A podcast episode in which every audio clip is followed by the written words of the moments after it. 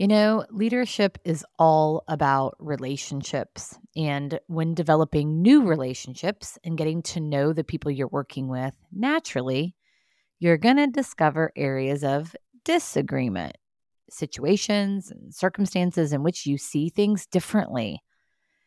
And these are pivotal moments because we get to choose how to respond and show up in these moments. And I just experienced this I met someone in the fall who shares a passion for developing and equipping emerging leaders, although he's been in a different field throughout his career. But we connected on these shared passions and have been planning a collaboration and have been having so much fun. There's a lot of energy there. There's a lot of laughs also. And there's a focus on serving and lifting up emerging leaders.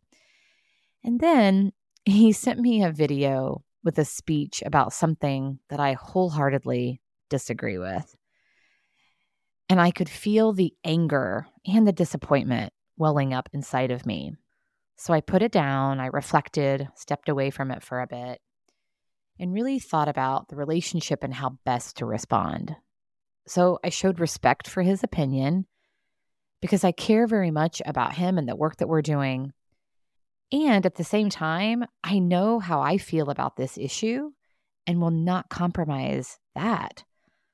So I responded in kind and shared not only my opinion, but most importantly, my why.